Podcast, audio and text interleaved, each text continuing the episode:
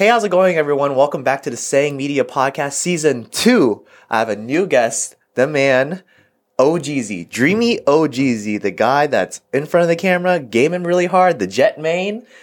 Welcome, Omar, to the podcast. I appreciate you inviting me, Vincent. Yes, sir. Anytime. I look forward to having you here because if you guys don't know Omar, I met him probably about five months on Discord, not even in person. Um, we just started casually gaming on this game called Valorant when it was new at the time. Yeah. And um, we played a customs with each other, and then next thing you know, we started just playing ranked a lot with each other. Um, and then we just got to talking a lot more. We got into a group chat, and then we met each other in person for, I believe, the first time we met was Korean barbecue. Yep. Yep. And then, dude, uh, when I heard about like all the stuff that you do, I was like, I want to get him on the podcast because one, you take on the hobby of photography, right? Because you talked to me and our mutual friend Jordan about that type of stuff. Yep. You went to college, same college as us, VCU. Mm-hmm. Went through the fraternity life and like being diverse, using your major as well, and Mm-hmm. then now you're working a nine to five with your major as well. Um, you're also in the military, Mm-hmm. Yes. which I didn't know until recently. I was like, dang, you're doing so much, and uh, um, and we got some things to talk about because he was actually deployed to the capital when all that stuff was going down. Yep. So I'm pretty sure you got some amazing stories to Yeah, talk I got about. I got a lot to say about Yep. that. But I just wanted to bring you on here just to talk about basically you. Like, how is it like, like getting out of college, working that nine to five, and then like trying to pick up all these other things at the same time? Yeah, so I you know, I, I consider myself a renaissance man, not to toot my own horn. Uh, I've been doing a lot ever since I've been uh, a freshman in, in college. Yeah, yeah. So I, you know, grew up just like everyone else in Northern Virginia. Uh, decided I wanted to get out of the house. Um, so, of all the schools that I got accepted into, uh, you know, from uh, GMU to JMU, uh, I was actually even considering VMI. Um, I decided to go to VCU. Uh, why? Because my brother was there. And I was like, okay. Uh, I visited him once or twice while he was down here. He's uh, a lot older than you and I, about five, four or five years older. So Okay. never in college when we were in college, but I got to visit him a few times uh, while he was down there. Yeah. I really liked Richmond. Um, so ultimately, when I got accepted, I was like, all right, this is the place I'm going to go to. Yeah, yeah. Uh, when I got down to Richmond, uh, you know, it's just like the, the floodgates opened in terms of uh, what I wanted to do. Right? Yeah, yeah. So when I initially uh, went to VCU, um, I was actually a nursing major. Really? Yeah. So Oh, okay. I did nursing uh, for about two years. I got accepted into the program. I, I, worked my ass off um, to get into that program because, as you know, and as anyone knows, uh, nursing overall is just extremely competitive. Yeah.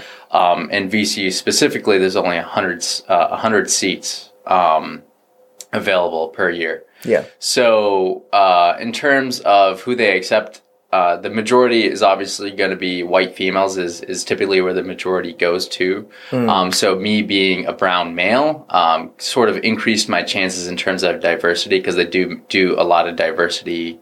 Um, I guess hires, for lack of a better term. Oh. Um, so I had uh, a three five GPA when I was going into the program, um, Yeah. and you need at least a three six. Uh, but Oh, me okay. being who I was, uh, a three five was acceptable. Yeah. Um, so when I finally got into the program, you know, I was I was amazed at what I was about to do. I was like, oh shit, you know, I'm about to be a nurse Yeah, yeah.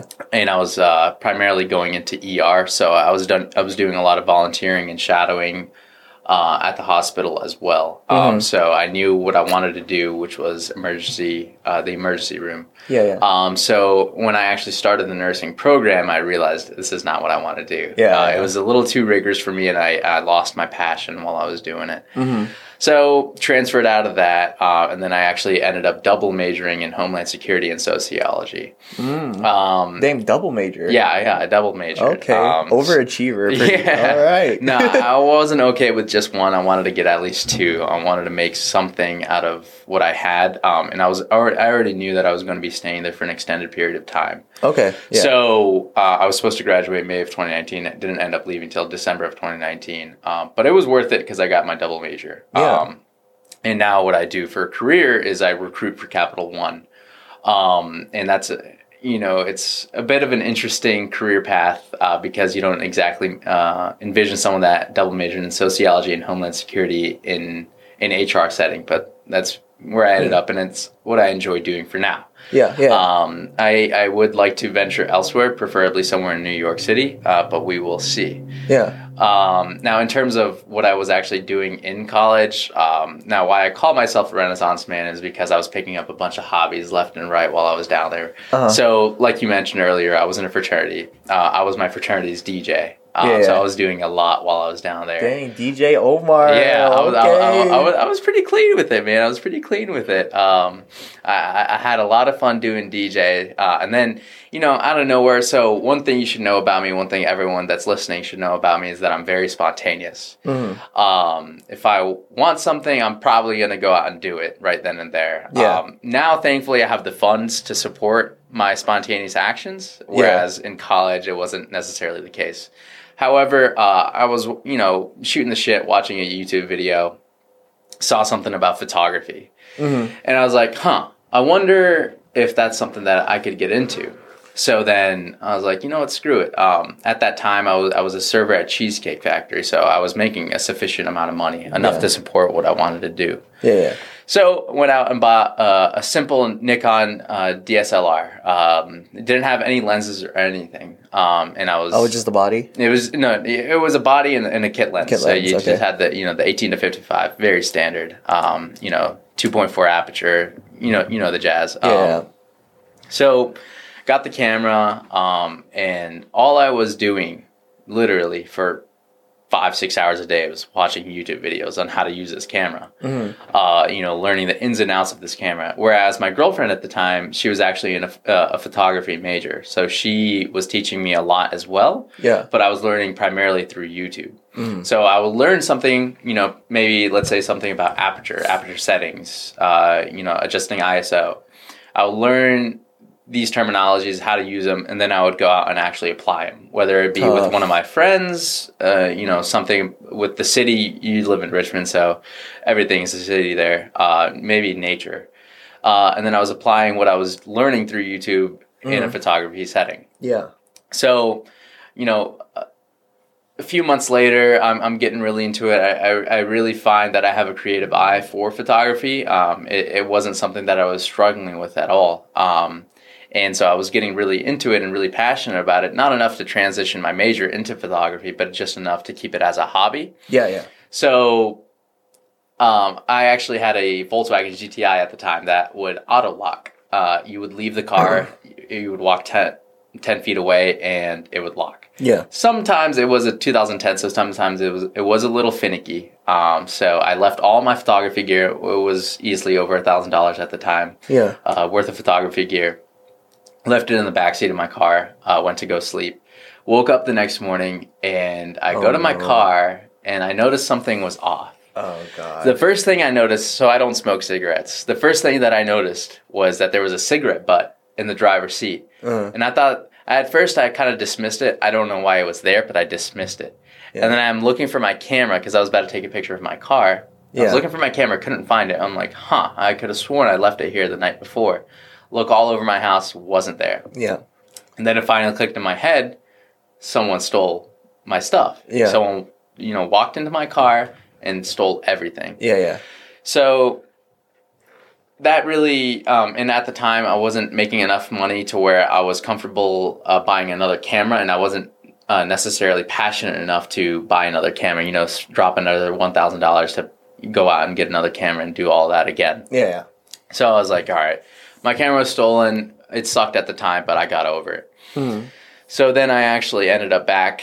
Um, once I graduated, I got my nine to five. I was making a decent amount of money. Um, I ended up buying another camera. It was the Canon SL2. Yeah. Um, and this time I was actually a little bit more serious about it. Because prior to then, I only had the kit lens and, and the 70 to 300. Yeah. So this time I was actually serious. So I bought the Nifty 50, um, and I've been doing ever since I bought the Nifty 50. I've been doing portrait lenses ever since. Um, portraits are my favorite photography option out of all of them. Uh, I would say a close second is street photography, Yeah. uh, which I actually am gonna get an 85 for for street photography. nice, nice. Yeah. So this summer I'm going to Turkey. Uh, in Pakistan, and I'll be doing a lot of street photography. Oh, those are gonna be crisp and clean. Yes, dude. absolutely. Yeah.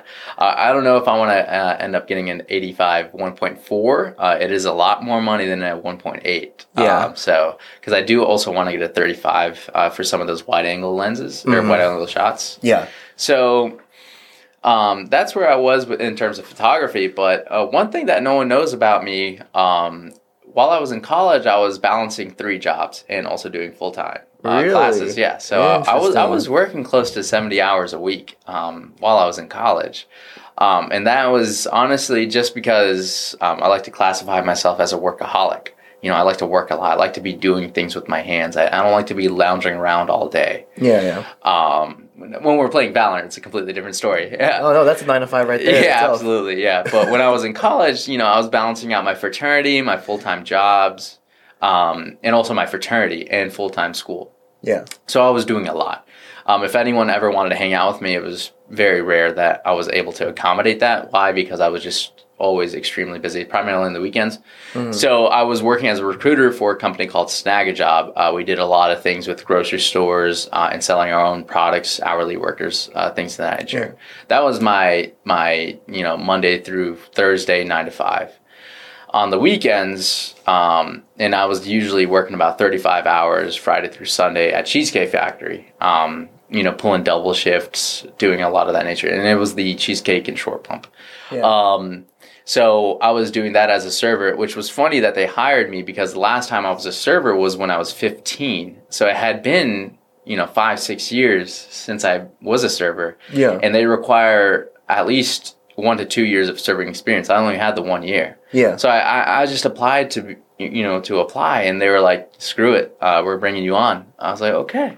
Yeah. So it was it was a, it was a struggle to begin with working at Cheesecake, um, but it was ultimately one of the best jobs I ever had. Why? Because of the coworkers um, and Mm. friendships that I developed over there. Yeah. Yeah. It was just a consistent twelve hour shit show of dealing with customers and making good money, and sometimes a good amount of times getting stiffed. You know, getting three dollars on on a sixty dollar tab or Oh. or or fifteen bucks on a hundred dollar tab. So Yeah. that happened quite a lot. But the velocity of the amount that you were serving was so frequent that you were ended up that you ended up making at least two hundred dollars per day Oh, per night. Yeah. Yeah. So if you were working a double shift, uh, which is I usually worked Sunday doubles, so I was working ten in the morning till one o'clock at night, Oh. one o'clock in the morning, right?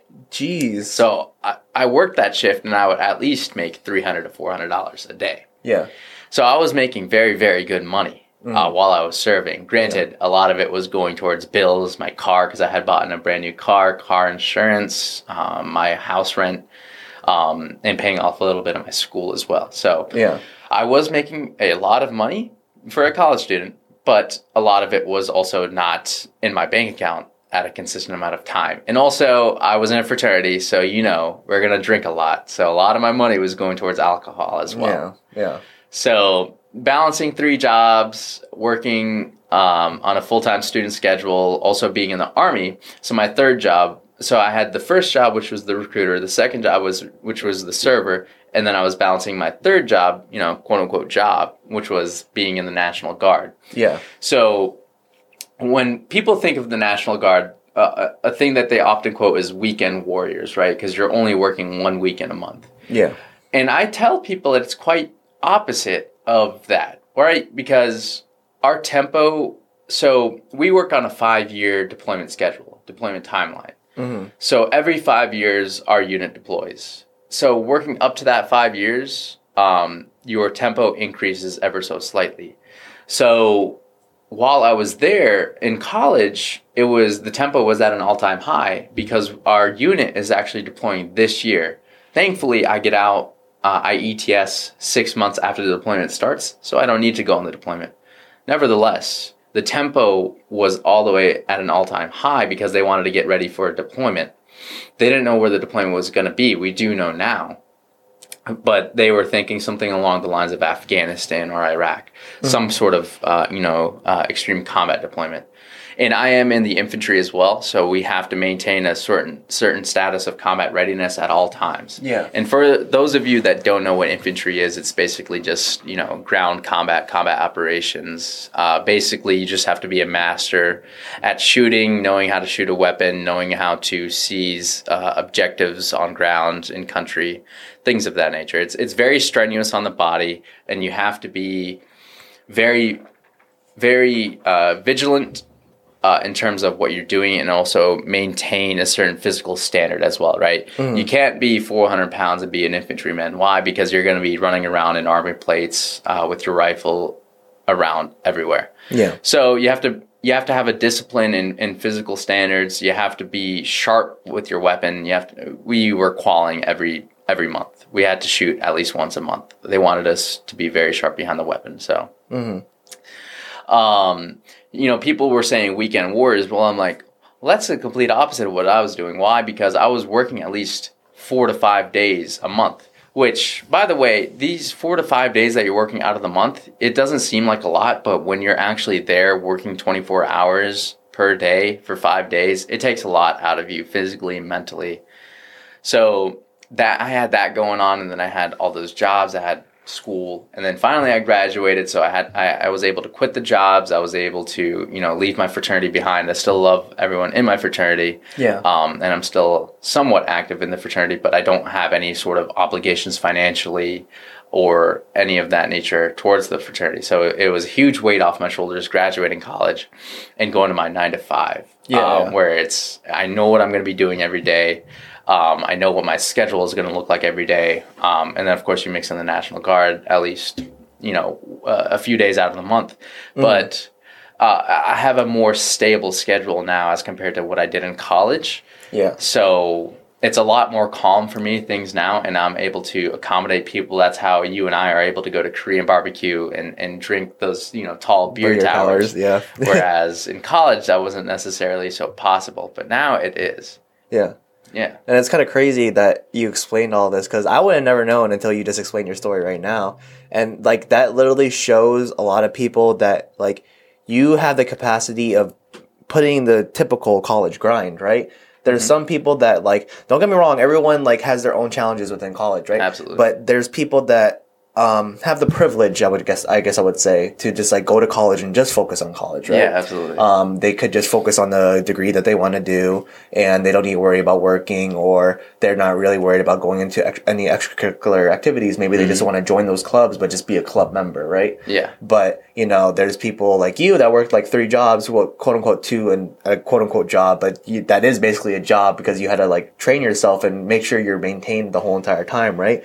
And like, I really commend you for that because you know, even if your parents did help you or maybe they didn't help you, right? You put it onto yourself to be like, hey, I got this new car. Hey, I have rent. I want to make sure I pay it on my own time, right? Yep. And it's like, I have these obligations with my fraternity, my job, and my major, right? Yes. I get to choose my free time and what I want to do. So that's why I didn't really have that luxury to hang with other people. Like they're like, "Oh, come on, you're in college, just hang out." He's like, "No, like I want to go to these events Yes. because I want. I'm a part of this organization and I want to go to these events, Yeah. or I need to do this job because I need to pay the bills at the end of the day, type of thing." Yes. And it's very commendable because I- I had no clue, like I said, Yeah. and that's like, And, it, and it's not something that I open up to people about because, you know, what am I going to do talking in a Discord, talking about me being in three jobs? It's not really a talking point. Yeah. It's just something that I uh, maybe here and there bring up in conversation if people, you know, call me lazy or something like that. Well, it's the complete contrary, actually, the complete opposite of lazy. I Yeah. was working my ass off every single day in college. And you are right. It is a privilege to be in college and not have to worry about paying anything. Um, and people often don't necessarily take advantage of that. Um, Yeah. and, and, you know, sometimes that is okay because sometimes people don't really know what they want to do in college. Uh, whereas I did know what I wanted to do in college and I knew how to get there.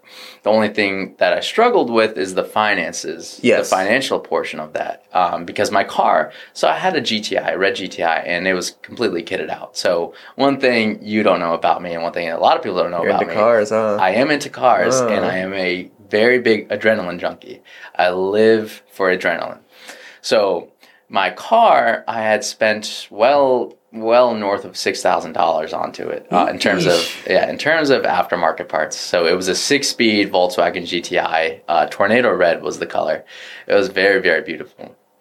This thing was flying, and so I wasn't just going to let this car sit in my garage in my driveway. Yeah.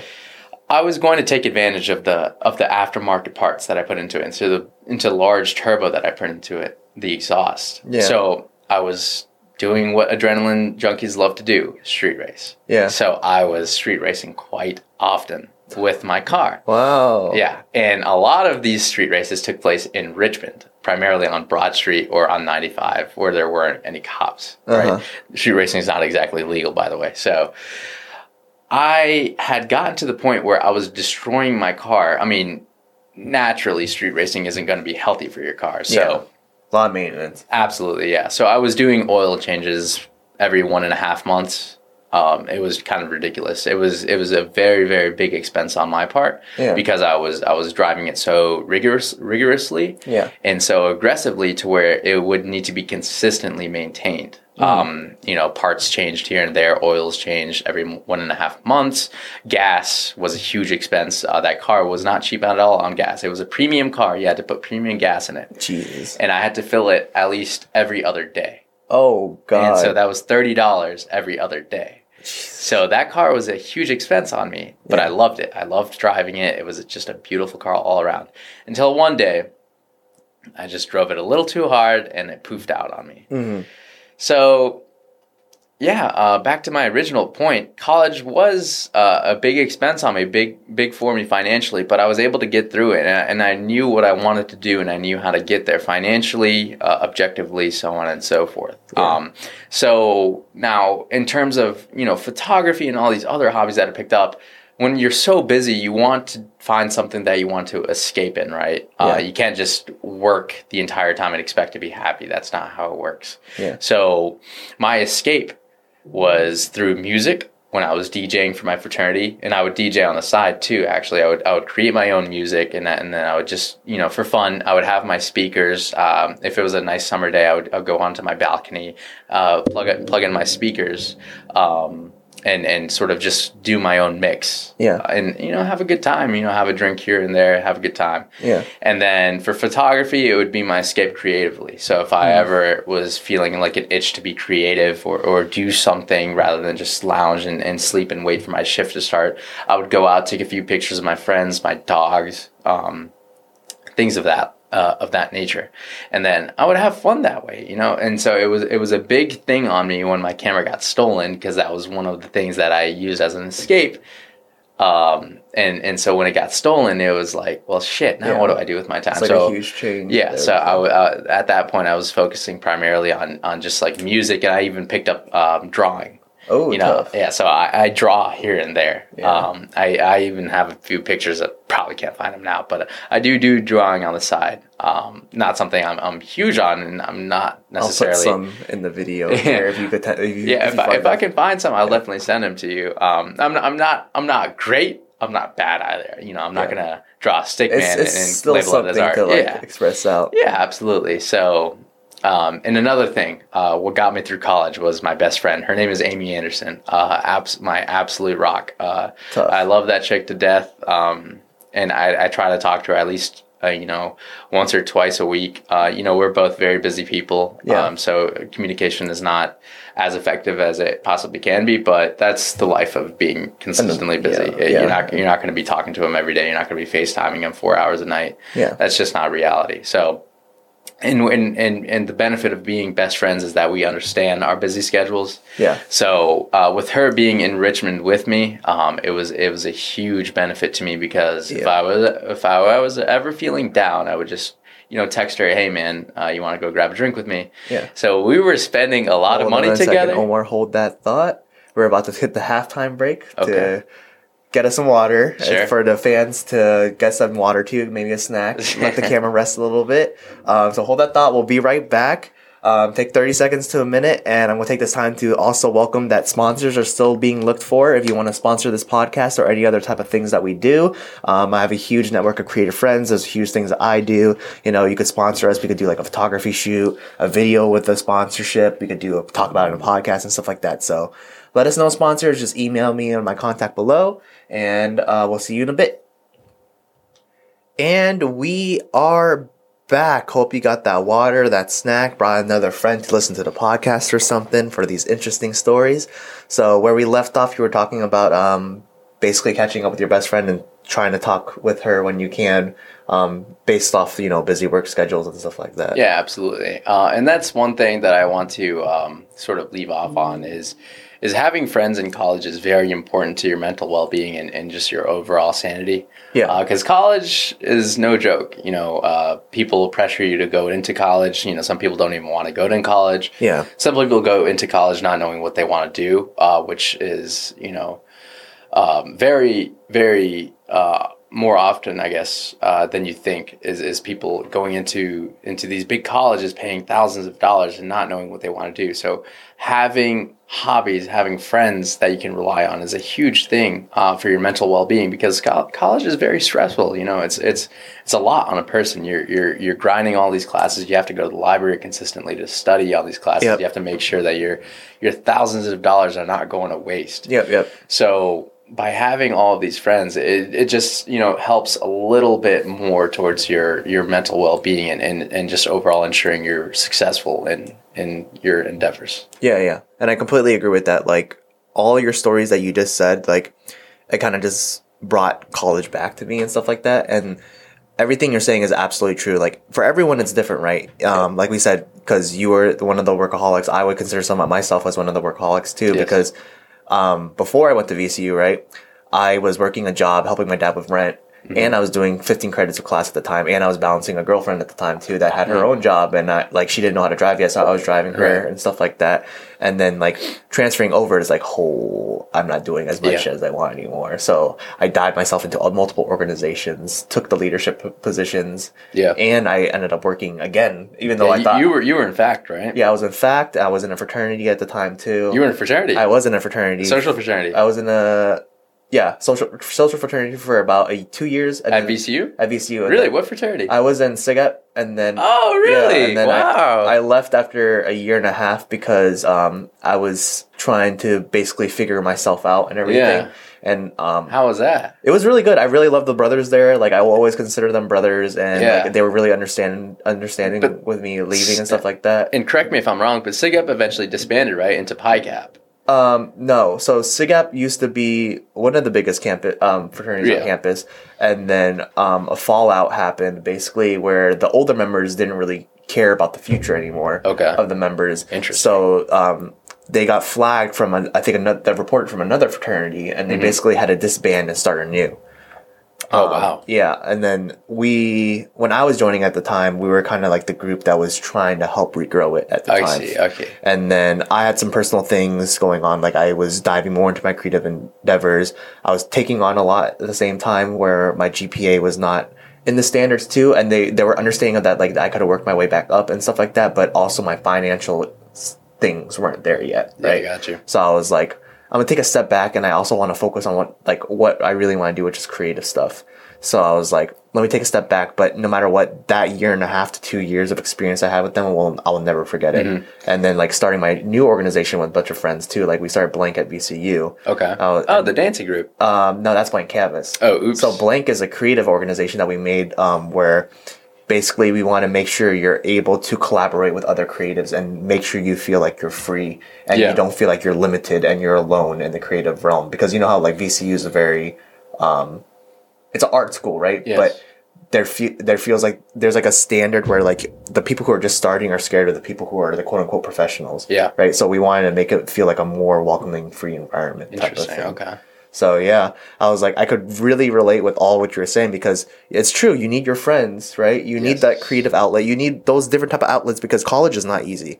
Like, don't, uh, don't get, don't listen to all the stereotypes and like all the what the adults say is like, oh, it's just college, like just go to school, blah blah. blah. You're still dealing with mental stress. You're still dealing with all those credits. All those te- teachers are putting assignments at the same time, final projects at the same time, Yes. while you're trying trying to balance social life, your family life, and the pressure of like you said, oh shoot, I have all these loans to pay off and Yeah. stuff like that. So Yes, and, and and that's one thing that people don't realize that are much older than us. Uh, you know, the quote unquote boomers of the older generations. They don't realize the the stresses that our generation faces now. Why? Because number one, college was vastly, vastly more inexpensive.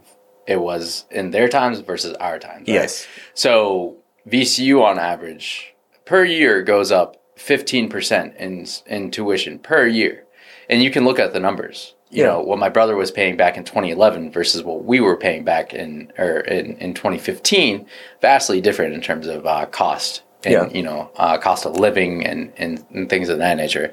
Not to mention, um, one of the biggest scams, in my personal opinion, is is textbooks. Uh, that they, re- they they release new editions every single year, uh, Yeah. and you have to pay three hundred dollars for that new edition. Yeah. and all of this, all the professors are supporting only that new edition. They say don't get the old one, get the new one. So you have to drop yeah, three hundred. and those are the quote unquote like on the book professors because you'll get the Yes. professors that'll be like, I recommend you get the Yeah, new one, but if you get the old one, Yep. it's not going to make a difference. type of thing. So the, these people that are forcing you to go to college, they don't realize number one how expensive it is. Number two, uh, I guess they forget how stressful it was when they were there. Um, but they didn't need to balance out jobs. They didn't need to do all these all these things to afford college. Whereas we have to. Uh, if you don't, if you get gypped out on FAFSA on your financial aid, a lot of people don't want to rely on loans Yeah. uh, because those things will eat you. I know because I'm in one of those holes. yeah, I took out a loan um, for ten thousand dollars, uh, and that thing, if I didn't take care of it, was going to accrue and accrue and accrue. I was eventually going to have to pay twenty five thousand dollars on a ten thousand dollar loan, which is ridiculous. Yeah. that means you're paying fifteen thousand dollars in interest and ten thousand only on principal. Makes no sense to me, but these people are for profit. They're here to make money. They don't care about you. They don't care about your well being. They're here to make money. Yeah. So they don't care about the interest rates. People don't understand that. So my recommendation for people that after, that often ask about college and things of that nature is to figure out number one what you want to get into.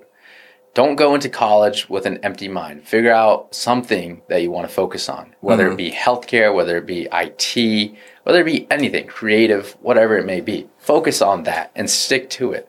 And if you don't want to stick to it, that's completely okay. People change, people's ideas change. I changed. I was nursing and then I changed into Homeland Security. I thought I was going to be working for the government. That didn't end up happening. Um, so people change, ideas change, but have some sort of idea of what you want to do prior to going into college. Um, what you talked about going to community college, I'm assuming at uh, Nova. yeah, went to Nova. Yeah, so go to community college. It's it's honestly um, They give much- you more money Yeah, back, they give too. you a lot more money. You save a lot more money. You have a better idea of what you want to do, um, and the classes are generally easier. But they also prepare you for what it's like to be in a university setting. Yep. So transitioning straight from high school into a four-year college is a big step. You're not necessarily prepared for it. If you're not an extroverted individual, you're going to have a hard time adjusting. Thankfully, I am an extroverted individual, so I didn't have too big of a time, too hard of a time to Yep. adjust. Uh, there was a, a small adjustment period, you know, transitioning from living with my parents, relying on my parents to relying on myself. So it is a it is an adjustment period, but I would recommend um, that you uh, you know figure out what you want to do. Go to a community college if you have to. There's nothing wrong with it. Uh, people try to shame people that go to community college. There's absolutely nothing wrong with it. It's still college.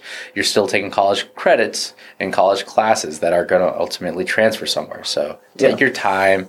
You know screw what everyone else has to say. Screw what the, the typical timeline is. I graduated in five years. Uh, big whoop. You know people try to graduate in four. I graduated in five. Do i care? No. I still um, walked out with a job and i'm making good money so i'm happy with myself. Yeah, and everything is like you said. It's timing. Don't don't give a f about what other people say, Absolutely. basically. And like, he, well, exactly what he said. If you want to go to community college, go ahead. Like, if you need to think a little bit more, save a little bit more money before you go do gen ed, and then you transfer. Absolutely, and then Absolutely, if it's not for you, it's not for you, type Yeah. of thing. And you could get your associates, save money, get more. And it's also the other way too, where like. okay, maybe you did go to community college, but you're starting to realize you want to go to a university because that's what happened to me. Mm-hmm. Yes. I was like year and a half in community college. I was like, yeah, I could, I could finish it off, or I could just transfer early. I want to transfer early now. Yeah. Type of thing because I was like, for some people, it's purely school, right? So if it's purely school, I would say community college. If you don't mind where you're, like the people that you're around and you just want to do you, community college and university. But it also what I like to say is yes, obviously college is quote unquote a scam or a business, right? Yes. Um, it's about because that bachelor's degree is worth something, right? But since everyone's getting it, it's more of like a stepping stone, like a twenty thousand dollars Yes. stepping stone that you have to get when you could just go straight out of high school and take multiple jobs, have be debt free, and then work your way up with experience. Mm-hmm. But it's up to you. It's up to everyone. Like you, everyone has a different path, right? Yes. And then one big thing that I take back from college, and I think you could probably say the same, is if it's not for your degree, it's for the connections, Absolutely. it's for the networking, and it's for maturing too, right? Because Yes. you you went straight off out of um, high school, right, to college, so. That's a really big thing. That's why a, a lot of freshmen tend to go wild, right? Because Yes. it's like your first ten sen- sense of freedom. But then you'll start learning your responsibilities. Like, oh, there's a rent bill. Oh, there's an electricity bill Yes. on top of that. Oh, there's a utility bill on top of that. Oh, there's a gas bill on top of that. Yeah. type of thing. Exactly, And, and yeah. it's like, oh, and and I was one of those freshmen that was going insane. I was I was doing everything and everything that I could. I was a borderline alcoholic.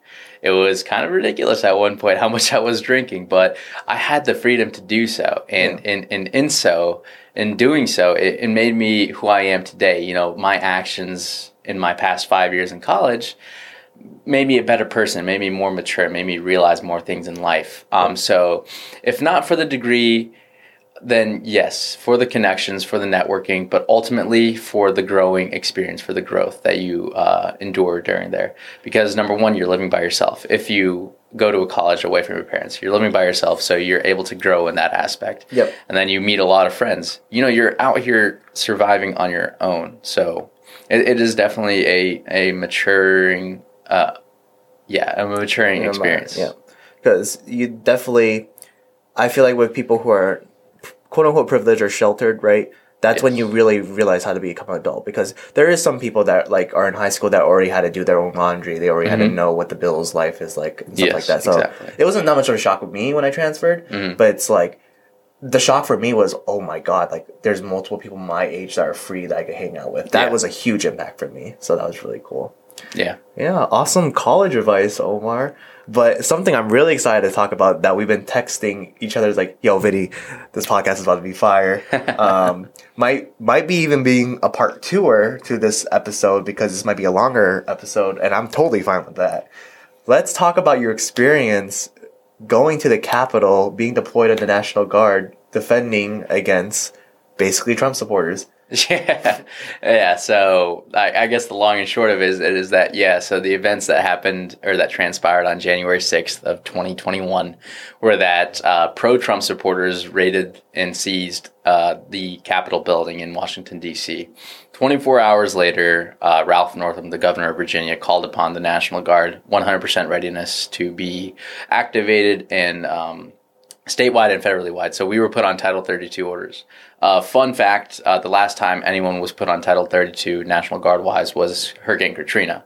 So this was the first time that has happened in 17 years. Um, so that's that's a that's a pretty big thing. You know, it's not something that's very small and it shouldn't be looked over. Yeah. So within 24 hours, uh, we were told. So basically, the way it happened was the events happened, you know, at four o'clock in the middle of the day. By 9 p.m. that same day, we were told to get your shit together, pack up, because you're going to DC. So we said, okay. We knew it was coming. We saw what was going on in the news. We knew it was going to happen. Yeah. So I packed up, got my stuff ready. Um, and then by five in the morning, I was out in my car to Charlottesville. So our uh, armory, our base of operations, is out in Charlottesville, which is about two and a half hours away oh, so you from here. drive out Yes. there first. So we have to drive out to Charlottesville because they have to give you your gear. They have to issue a bunch of stuff. They have to issue your gas mask, your night vision, your rifle, your ammunition, so on and so forth. That won't happen in DC because of all the laws and regulations. That will happen in Charlottesville. So instead of driving directly to DC, I drive to Charlottesville and then we get all of our gear issued. Um, so that happened within the first 24 hours by January 8th, we were on ground in DC um, and receiving our assignment, what we're going to be doing. Um, so we hadn't even received our um, hotel accommodations. We didn't even know if we were going to receive hotels. Mm-hmm. We didn't know what anything was going on. So a, a, a pretty famous quote going into this is that we were the first to go and the last to know, which was very, very true. They threw us at everything, firstly and we didn't even know what we were getting into. We would go to something and we are like, okay, wait, what is it that we're going to right now? Yeah. We don't know. And that was a very often reoccurring theme throughout my entire month there. So I was actually there for a month. Um, so on January 6th at 9 p.m., they told us to pack for three days. Yeah. So we thought it was just going to be a simple mission, you know, get in, show force, get out. No, we ended up being there for over 30 days, uh, which in my mind is a little bit ridiculous. Uh, Yeah. Because for the large majority of we uh, of why we're there was a show of force, and for those of you that don't know what a show of force is, it's basically just an intimidation factor. Show you know show us uh, or show the world who's boss. You know who's running the show. So by having eight to nine thousand troops with rifles, uh, loaded rifles on ground, you know, you're you're trying to send a message, and the message was indeed sent. Yeah. So I don't even remember where I left off. Uh, it was kind of where um you went on ground and you were the last people to know because you just they Yes. just like go here, but so you're yeah, like, why? yeah. So they're like, go here. Well, why? We don't know, but just go. Okay. So the largest part and the main priority of our mission and my unit uh, was guarding the Capitol building. So for the first day or two while we were there, it was an extremely unique experience. Why? Because you're in the Capitol building. You're never going to get this opportunity again to float around in the Capitol building with a rifle, a loaded rifle. Never going to happen in my entire lifetime. I can guarantee you that. Although, who knows at this point.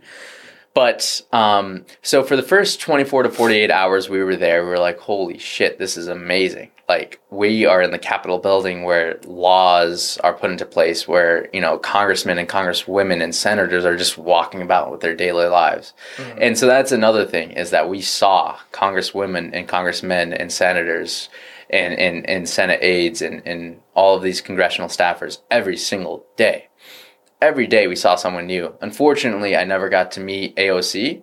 That was a big goal of mine, but I never got to achieve that. Unfortunately, Yeah. she was in New York for the majority of the time, that we were in Washington D.C. So Uh, unfortunately, I didn't get me to, get didn't get to meet her. We did get to meet several congressmen and congresswomen. Uh, we did get to meet uh, Mark Warner, who is one of the senators for Virginia. Uh, Abigail Spanberger, she is Virginia District Five, I believe, which is uh, which takes care of Henrico and Richmond. Uh, didn't get to meet any of the congressional uh, staff or uh, congressional men or women uh, of the Northern Virginia area. Um, unfortunately, they are pretty busy people, um, but we did get to see them. Um, so that was a unique experience in that sense. Uh, we did become extremely jaded extremely quickly uh, because of the hours and just the overall situation that we were being put through.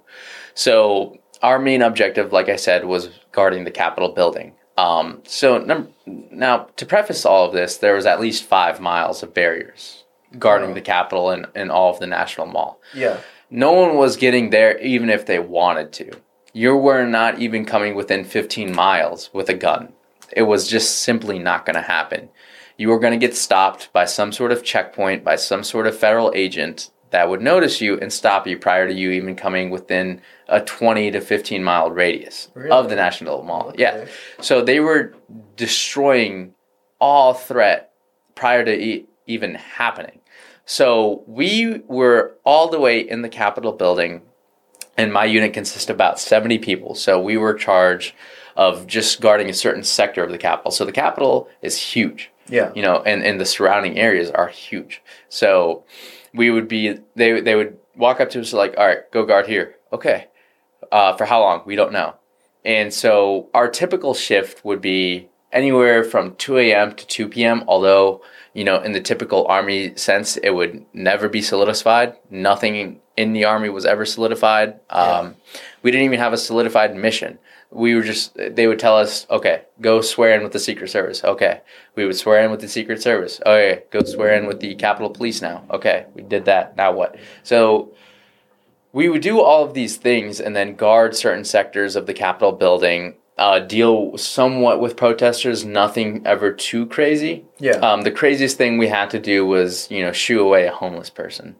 Whatever, big whoop. Um, it was our, our, our primary responsibility was just to look threatening, which I'm assuming we achieved because I was called a fascist multiple times by uh, by protesters. I was told to go get a life. I was told that I'm helping assist the inside job of the government to overthrow the current administration, which at that time was the Trump administration yeah. Didn't make any sense to me, but uh, okay, whatever. Um, so now the craziest part about what we were doing is that we were working 12 hours per day. So at that time, uh, you know, after three or four days in, um, after working over 100 hours, we finally got our hotel rooms. So we finally get our hotel rooms. We sleep for maybe five hours after working over 100 hours. Um, with which, by the way, I think I maybe got in 20 to 25 hours out of that entire 100 hour span. Uh, I slept, yeah, I, I slept extremely minimal the entire time I was there. So after three or four days on ground, we finally get our hotels. Um, we sleep in our hotels, take a nice shower, do laundry. Um, because originally, like I said, we were only packing for three days. days, yeah. Yes. So we only had one to two change of clothes, you know, three to four pairs of socks. We didn't have enough equipment to keep us sustained for over Oh, a month. month. Yeah. So uh, laundry was a big thing because we smelled like shit. Uh, you know, after working several hours out of the day in in, in the cold and, and just like walking around, you're gonna sweat a lot. You're just gonna accumulate a lot of dirt. You're gonna smell like shit. Yeah. So we we did laundry. We took nice hot showers. Passed out. Four hours later, five hours later, we were told to get back up, go back down because you're working another twelve hours. So it was like that for the next 30 days. You would work uh, 2 a.m. to 2 p.m. You would sleep from 5 p.m. to 10 p.m. Be back down in the hotel lobby at 10:30. Be on the bus at 11:30 to start again at 2 in the morning. Yeah. And it was like that every single day. Jesus, grinding. Yes, and so we would we were uh, there was three times we were told we would have two days off or a day off.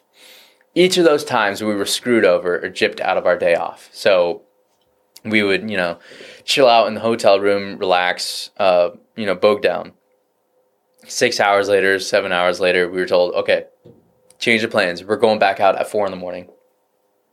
And it was like that every single day. Jeez. We never got a break. We were treated like shit. Um, congressmen and senators wanted nothing to do with us. One or two of them approached us for pictures. That is about it. Mm, For the majority of the time, they avoided us. They didn't want to speak to us. They didn't want us in the Capitol building, which is another thing. Uh, if you guys were following the news, you would see that we were kicked out of the Capitol and put into garages. That was a big thing. Why? Because garages are concrete. It's cold. It was not hot. There was a lot of just overall bullshit that was going on. Um, so being kicked out of the Capitol building to be put into cap into the Senate parking garage was, you know, just sort of like the icing on the cake. And I'm so very glad to the media that was there to capture it all, because when we first got on ground, we were sleeping on marble floors. And so maybe one or two viewers that are watching this are prior military. So you will understand that soldiers are capable of sleeping anywhere, primarily in dirt holes, um, which dirt holes are a lot more comfortable than a marble floor, right? So you're sleeping on a cold marble floor. It's not comfortable. You're not going to get any sleep.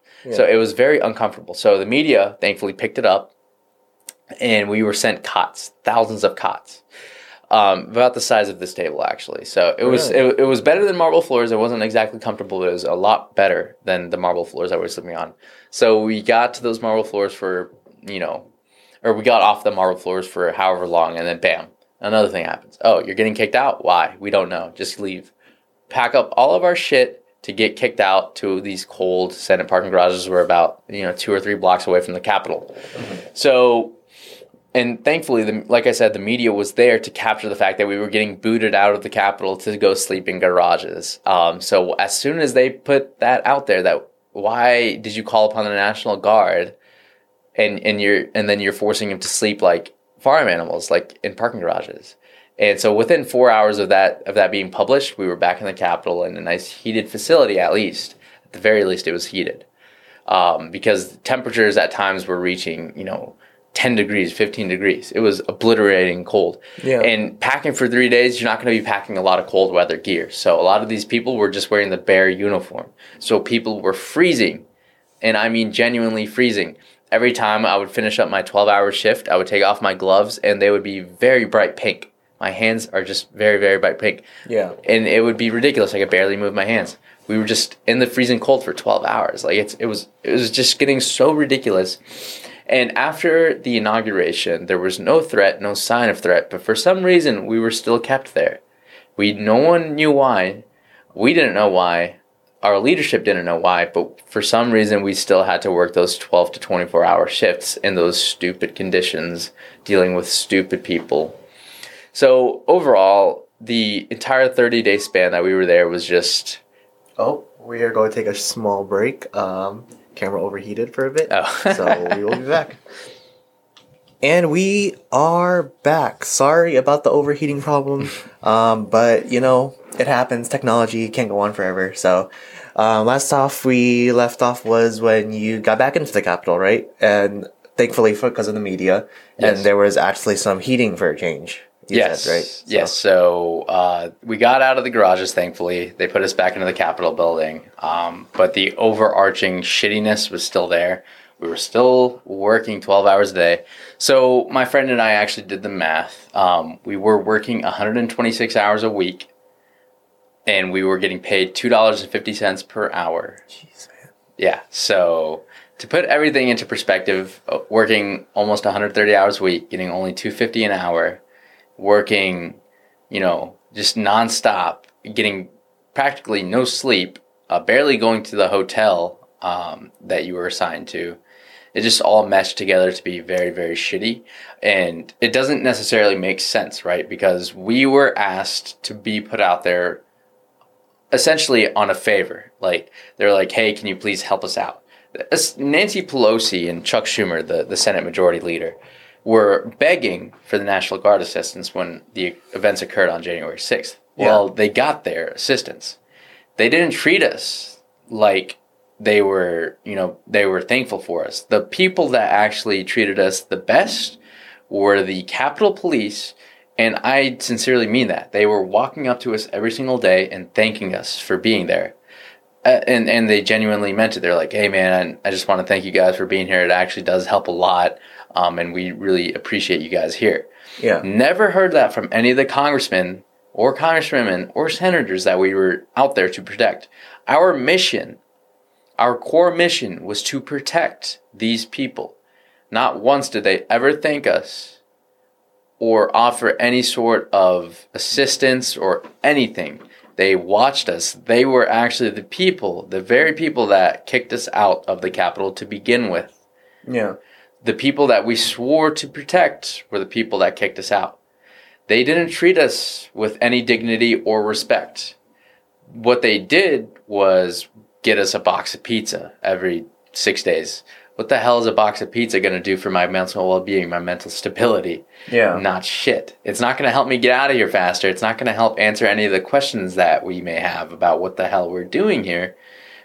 But here, here's your pizza party. Like, what? It doesn't make any sense. Yeah. They think that's the only way to make a soldier happy, apparently, is through food. Yeah. Not the case. It's kind of like it's kind of like treating you basically like it's a fuck way fucked up way of saying it but you know how like in a typical work environment or like um the school system right they're like oh they're rebelling or oh they're not having a good time let me just get them some pizza type of thing And- Absolutely, and, they yes. expect it to be like the same thing Yep. but no like you're grown-ass adults Yes. you're defending the capital. Yes. Like they should know the human rights and stuff like that. That, that dude, that, that's just messed up. Because like I I I don't really keep up with the news. But I just I just basically was updated from when, when you texted and stuff like that, Mhm. or like like whenever like something big happens type of thing. I'm like Yeah. like this is messed up, and it comes to show how like in society, right? People you, you never know what people are going through because like you expect that you guys are soldiers you're defending the capital like to be treated as you're supposed to be treated with the right accommodations like Mhm. you're slaving these hours like you need the accommodations on top of that while you're doing it Yes. but it's kind of like oh they're thinking of you as like bots, basically. Exactly. Yes. Because uh, the, I mean, I get those hearings and stuff like that, and I always try to give the benefit of doubt. But it's like, you know, I also, I hear the stories of like, yeah, when they tra- train you to be in the Marines or like the military, it's like they're literally treating you like a robot. Like you need to think like a robot. You just need to listen to orders and do it. Yep. Type of thing. and But that that is the mindset. Um, and I and I get some of the reasoning behind it because there are a lot. So the military is big, right? There's a lot of people in the military. yeah, Um, in the Marines, um, there's not so many, uh, but they do um, have. I think active duty numbers are around three hundred thousand. And just to put that in perspective, um, so the Marines have three hundred thousand active duty. The American Army has one point one million active soldiers. Oh. So just to put that in perspective, um, now, and and the whole reason for you know just shut up and follow orders is because um, in, in in primarily in in like the Marines, you have people fresh out of high school that are were barely getting by. Not to say you know people in the military are dumb. Some of the smartest people I've ever met in my entire life are in the army or in the military in general. yeah, So and and the whole just overarching idea of shut up and listen and just follow what you're supposed to do is, is sort of just like a protective nature for themselves. Uh, they don't want people to do anything stupid. Yeah, Um, so rather than you have something do some you rather than you doing something stupid, we'll have someone with experience tell you what to do to prevent you from doing something stupid. So that's the whole idea behind it. yeah, yeah. Um, however, in a mission like we were just on in in the capital, uh, you know, defending DC, you don't need to treat us like that. We're all, like you said, adults. We all have full time jobs. We all know what we're doing. We all know why we're here. Yeah, So the fact that they treated us like consistent dog shit was very disrespectful, and it shows what they think of the military. To be completely frank with you, they don't really care about the military. They don't care about the people in the military. They just care about your presence there. Yeah. They care the fact that you're there, protecting what you said you would, and the fact that you look intimidating. And I guess we did do our job because there was no protest while we were there, and if there were protests, it was extremely minimal nothing out of the ordinary. Um, everyone has the right to free speech. So if you want to protest, please feel free to do so. Um, but the whole reason for us there is, you know, don't fuck with me. Do Yeah. not ever come back here, is the whole idea behind it. yeah, So they don't care how they treated us. They don't give a shit as long as the message was sent across. And I'm assuming with no protests that it was sent across. yeah. And that's the crazy thing, because I learned a lot about this with like, and I'm pretty sure you learned about it in the classes too, because I didn't know you double majored in sociology as well. Mhm. So like, I majored in psychology and minored in sociology, and like some of the lessons that we learned, like the Milgram experiment or like the, the prison experiment, Yes. um, the shock experiment and stuff like that, is like Mhm. I I keep on thinking of that with like what you guys went through, right? It's like it's to kind of like just serve a purpose, and then there's like a hierarchy of um, power type of thing. I'm like, Yeah. all right, like you you're just here to do your job, so just do your job. Like there's Mhm. no there's no point in me praising you because you're supposed to be doing this anyways. Right. But it's kind of like that's taking rid of like the human feeling of like, yo, like I have like sure I did put it in my time to enlist to do these type of stuff, but like this is still my time. I'm still putting my body, I'm putting Yes. my mental state and bringing taking the time out of my day to make sure you're safe at the end of the day. Absolutely. So now the one thing about uh, being in the army um, and and doing all the things that I've done is that it has taken a toll on my body, um, mentally uh, and physically, primarily physically. So I do have a bad knee, my left knee to be specific. Uh, it is a little bit weaker uh, than my right knee. So sometimes uh, if I'm working out, if I'm going on a jog, it will have a very sharp pain, uh, which is very uncomfortable Yeah. um, or if I'm doing a lot of heavy lifting, um, it, it, it becomes a very sharp pain, sometimes almost unbearable, um, where I have to put like a, a knee strap and, and wrap it up and sort of just rest it for the next few hours. Yeah. Um, and I also have a bad hearing uh, in my left ear. So um, every year uh, in the National Guard, we do our physical, our like physical assessment of your physical capabilities. Yeah. And so, uh, since I've been in for five and a half years, almost six years at this point, um, I'm able to see um, where I where I was when I first enlisted back in uh, 2015 or 2014 uh, to where I am now, um, and I can just see, especially in my hearing, a gradual decline um, in in my hearing, especially in my left ear. Yeah. Um, and do you know? Are you familiar with tinnitus? Uh, Like the the constant ringing in your ears. yes, yes, yeah. yes, yes. So I do have tinnitus, unfortunately, uh, Oh, and it no. com- yeah, and it comes here and there. Um, primarily in when I'm in like a loud setting, uh, in like concerts, it'll just happen. So I have to wear uh, hearing protections Uh, if I'm going to concerts and things like that.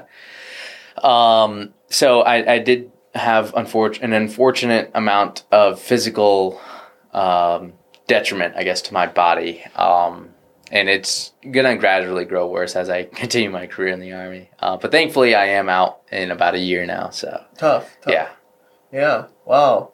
Crazy, dude. Uh, wow. Is there anything else that you want to say? Because I, I wouldn't expect all that to have, have happened, and I'm just like, thank you for your service and thank you for defending the Capitol. And um, because I thought they were going to get you guys out, honestly, after Joe Biden was inaugurated no, people are still there. People will continue to be there until June.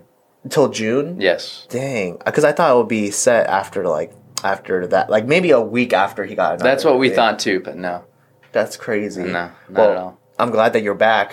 I am And- glad to be doing back. Your own thing. Um, but any final thoughts or tips that you want to give out to our audience out here, um, just about life in general, or like things that you learned that you know, because you already gave a lot of tips, but I guess basically to keep on pushing, because you know people around our age are still struggling with mental health and like just figuring things out, especially with COVID or and not, maybe not getting that job after Mm-hmm. they graduate. You know, it's really hard out there. I think even now. Absolutely. But- yeah. Uh, the one thing I do want to say about mental health is that it may seem like everyone that you know and even yourself has some sort of mental disability or, or, or depression. Um, and to that, I say that don't be ashamed of, of, you know, saying that, yes, I am depressed. Yes, I am mentally not stable at this time it may seem like people in our generation have more mental disabilities than previously said in other previous generations. That isn't necessarily a bad thing. It just means we're better at identifying these mental disabilities. You know, Yes, yes. we we have better methods to capture and, and identify these sort of things. So don't feel as if you know it, this is a very common thing. It, it it probably has been common for however long, you know, for however many years. Yeah, it- it's just being better sought out now with better treatment. So don't be afraid to, you know, come out and say, yes, I'm not feeling the best. Yes, I am perhaps depressed. It's okay. It's completely okay to, you know, acknowledge that fact because once you acknowledge it, you can act upon it, right? Can't act upon it if you don't acknowledge it. So the first step in that is to acknowledge it. My final thoughts and my piece of advice would be if you're in college, if you don't know what you're doing, if you're in high school, you know, just keep on chugging on, keep on, keep on driving, uh, keep on trying to do what you want to do. Don't ever worry about money. Uh, yes, money is a big thing, uh, but don't ever let it affect what you truly want to do in this world. Um, because why? Uh, if you're seeking after jobs that are paying the big bucks, but it's not necessarily what you want to do, you will never truly be happy with what you're doing. You will always try to seek something else to make you happy, whether it be something on the creative side, maybe a, a completely new career uh, that tries to pay the same. But my point being is is just go for things that make you happy. The money will come eventually. Just you know, keep on doing what you got to do uh, to keep happy. The most important thing in this world is time, which we don't ever have enough of. You know, uh, we're sitting here doing this podcast. We're never going to get that time back. So, you know, take value in the time that you're spending with people. You know, be mindful with who you're spending it with. Yep. Time is is the most valuable currency in this world. So, Yep. And all those advice, I have to say the same thing. All very fucking spot on. Love it, OGZ. Um, thank you for being here again. Please uh, plug your socials for all the people out there, ladies who's single. Um, I'll put it down in the link below, and as soon as he shouts it out, I'll put it right here in the edit. all right, yeah. So I got everything is practically the same. My Instagram, my Twitter is just my first and last name, Omar Galani. Uh, you can find me on Tinder. Uh, I don't know if that's a username thing. You'll just see me there. So with actually uh, Mr. Vinny's pictures that he just took of me recently. Oh so. yes, sir. DMV girl, sh- hit him up. Instagram, DM him right now. He is available. This man is defending our country and doing multiple things at once. All right, thank you again for coming on the podcast, Omar. Really appreciate it. Yeah, it's been a pleasure. Yep, I look forward to maybe future podcasts with you and stuff Absolutely, like that. absolutely, Because of anything from today, it just made me learn that we could talk about a lot. absolutely. Yes, Yes, sir. So thank you guys for coming in and tuning onto this podcast. If you're watching us on YouTube, please remember to like, please like, follow, subscribe, and hit the ding of the notifications bell so you know when we're uploading new videos. If you're following us on Spotify or Apple Music, please follow us and share it with friends so you can know about more things. If you have any type of suggestions or new subjects that you want to hear about, please don't be feel free to DM me personally on my socials, which is going to be in the link below, or email me as well. Once again, thank you for being here. Peace out.